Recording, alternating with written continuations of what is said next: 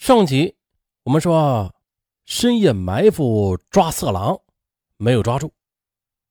就在方队密切的关注着凶手该如何再度的冒出来敲诈事主的时候，某公司的一对夫妇来到北京市公安局，向北京警方举报了一个他们觉得很反常的、值得怀疑的情况。这对在公司里任职的夫妇说呀，他们的女儿倪某正在本市的一所大学里读大四。学校里有宿舍，女儿住校，不回家呢也是常事可最近呢，学校都放暑假了，还是不见女儿回来。这对夫妇就想啊，女儿比较用功，又是正值临近毕业的关键时刻，可能是争分夺秒吧。女儿当初是自我拟定了三条路：毕业之后去外企或者出国留学，实在不行就考研。总之吧，这三项哪一项都需要专业好、本领过硬，所以越是临近毕业，就得越抓紧时间在学校努力学习。但是做父母的心里还是记挂着女儿的，于是便往学校女儿的宿舍里打电话。可是打了好几次，宿舍里都没有人接，父母就感到很奇怪，心想女儿是不是和同学们一起出去旅游去了？母亲就有点不高兴了。他认为女儿可能是外出旅游去了，但是旅游要跟家里打个招呼才是啊！真是女儿大了不由爹妈管了啊！于是便找到女儿同学家的电话号码，打电话去问。可没想到，这倪某的同学说呀，没有听说他有外出旅游的计划呀，也没有听说同学中有谁想约倪某出去旅游的。那名同学以为倪某早就回家了呢。反正这学校也考完试了，同学们都回家了，谁也没有注意到倪某去哪儿了。听同学这样一说，这对夫妇心里就有些急躁起来。他们又去了趟倪某的学校，学校里边空荡荡的，宿舍也都是贴了封条的，这这哪里还有女儿的身影啊？这对夫妇便找到学校有关负责人询问，告诉那名学校负责人说啊。自半个月前的学校放假离校，这女儿倪某就始终没有回过家。学校有关负责人回他们说啊，的确不知道倪某的去向。这下这对夫妇心里十分焦急，他们便向公司请了假，全力以赴的去查找女儿的下落，连北京带外地所有的亲朋好友和各种社会关系啊，都电话问过了，可是仍然没有查出女儿倪某的下落。于是。带着焦急的心情，这对夫妇便走进了北京市公安局的接待室。警方也开始协助寻找失踪的女大学生倪某。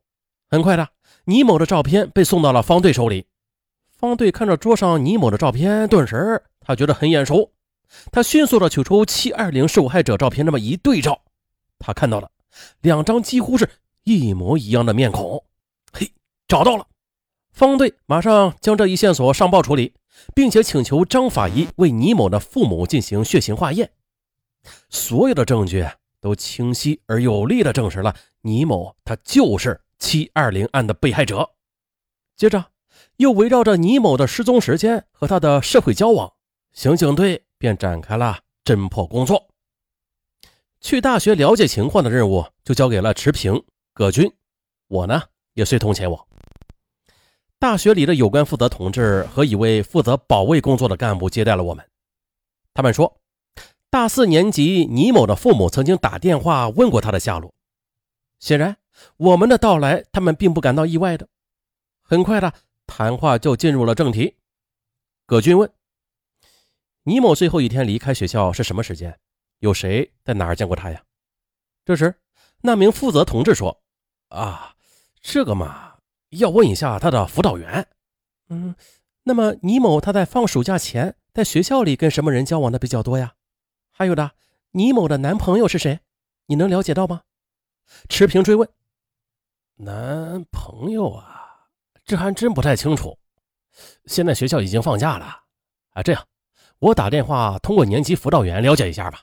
呃，你们先喝点茶，来，请。负责同志边说着边出了会客室的门。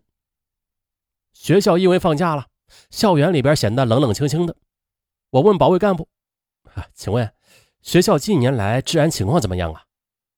保卫干部道：“啊，还行，啊，就是发生过偷自行车的，还有偷包之类的事情，都属于小偷小摸啊，没有什么大的问题的。啊，我们都期盼着能从辅导员那儿了解到一点线索。果然的，辅导员的到来为倪某走失提供了案发时间的重要线索。倪某他在学校里没有正式交往男朋友的。辅导员进屋落座之后的，便开始反映情况。她是一名三十多岁的中年女性，给人感觉很利落。他接着又说：“但是吧，最近有人反映，说是倪某同一名教师来往密切。这名教师叫赛某，是教西班牙语的。哦，那这个教师还在学校吗？”保卫干部笑着摇摇头，显然他并不清楚。倒是教导员接茬道：“啊，在。听说他打算去西藏，已经买好了票，大概是十三号的吧。”我们立刻的找到了这位教师了解情况。据这名教师回忆说啊，七月二十日的晚上，他给倪某辅导完西班牙语，嗯，就与他分手了，再也没有联系过，呼他也不回。至于去哪儿了，出了什么事儿，他也不知道，还以为他在家生病了呢，或是。有其他什么事儿啊？没回电话。那倪某和你分手是什么时间呢？呃，大约是那天晚上九十点钟吧。我把他送出学校之后的，在马路上分的手。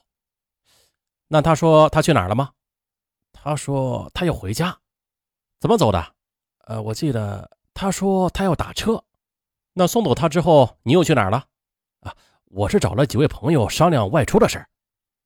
于是呢。我们就了解调查了这名青年教师的那几位朋友，朋友们都能证实那天晚上他与大伙儿在一起，并且他们一直讨论到很晚。其他各种调查也都证实这名教师与倪某被害案无关，因此呢，他的嫌疑就被排除了。这时呢，我们在大学里正在了解情况呢，方队却打来电话，说要我们以最快的速度返回队里。电话里他兴奋地说啊，有新线索。啊，真是无巧不成书！原来就在两个小时之前的，也就是这天中午十一时左右，倪某夫妇突然接到一个奇怪的电话，那是一个陌生人打到家里来的匿名电话。电话里那名陌生男人自称啊，自己是倪某的朋友，倪某去外地去了，因为急等着用钱嘛，便委托他向倪某家要一笔钱，钱的数额是五万元人民币。电话里那个陌生男子将倪某的姓名、地址还有身份证号说的是一丝不差。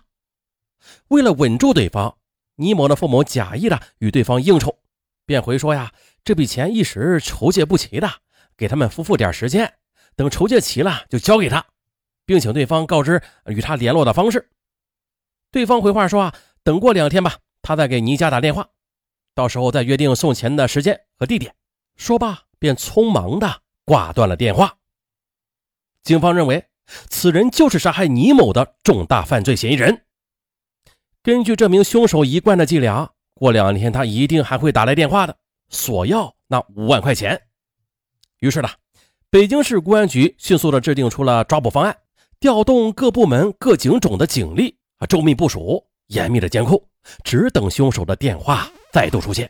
接着。方队会同刑警队全体队员也是做好了战斗准备，每项任务、每个抓捕的步骤和环节都有专人负责。方队把葛军和池平也叫了回来。池平的任务就是假扮被害人的亲属，以送钱款为名出面与凶手接触。葛军呢，则负责暗中保护。从现在起，方队要求全体侦查员二十四小时不离岗，随时待命，一有情况马上行动。两天之后的。凶手的电话终于又出现了。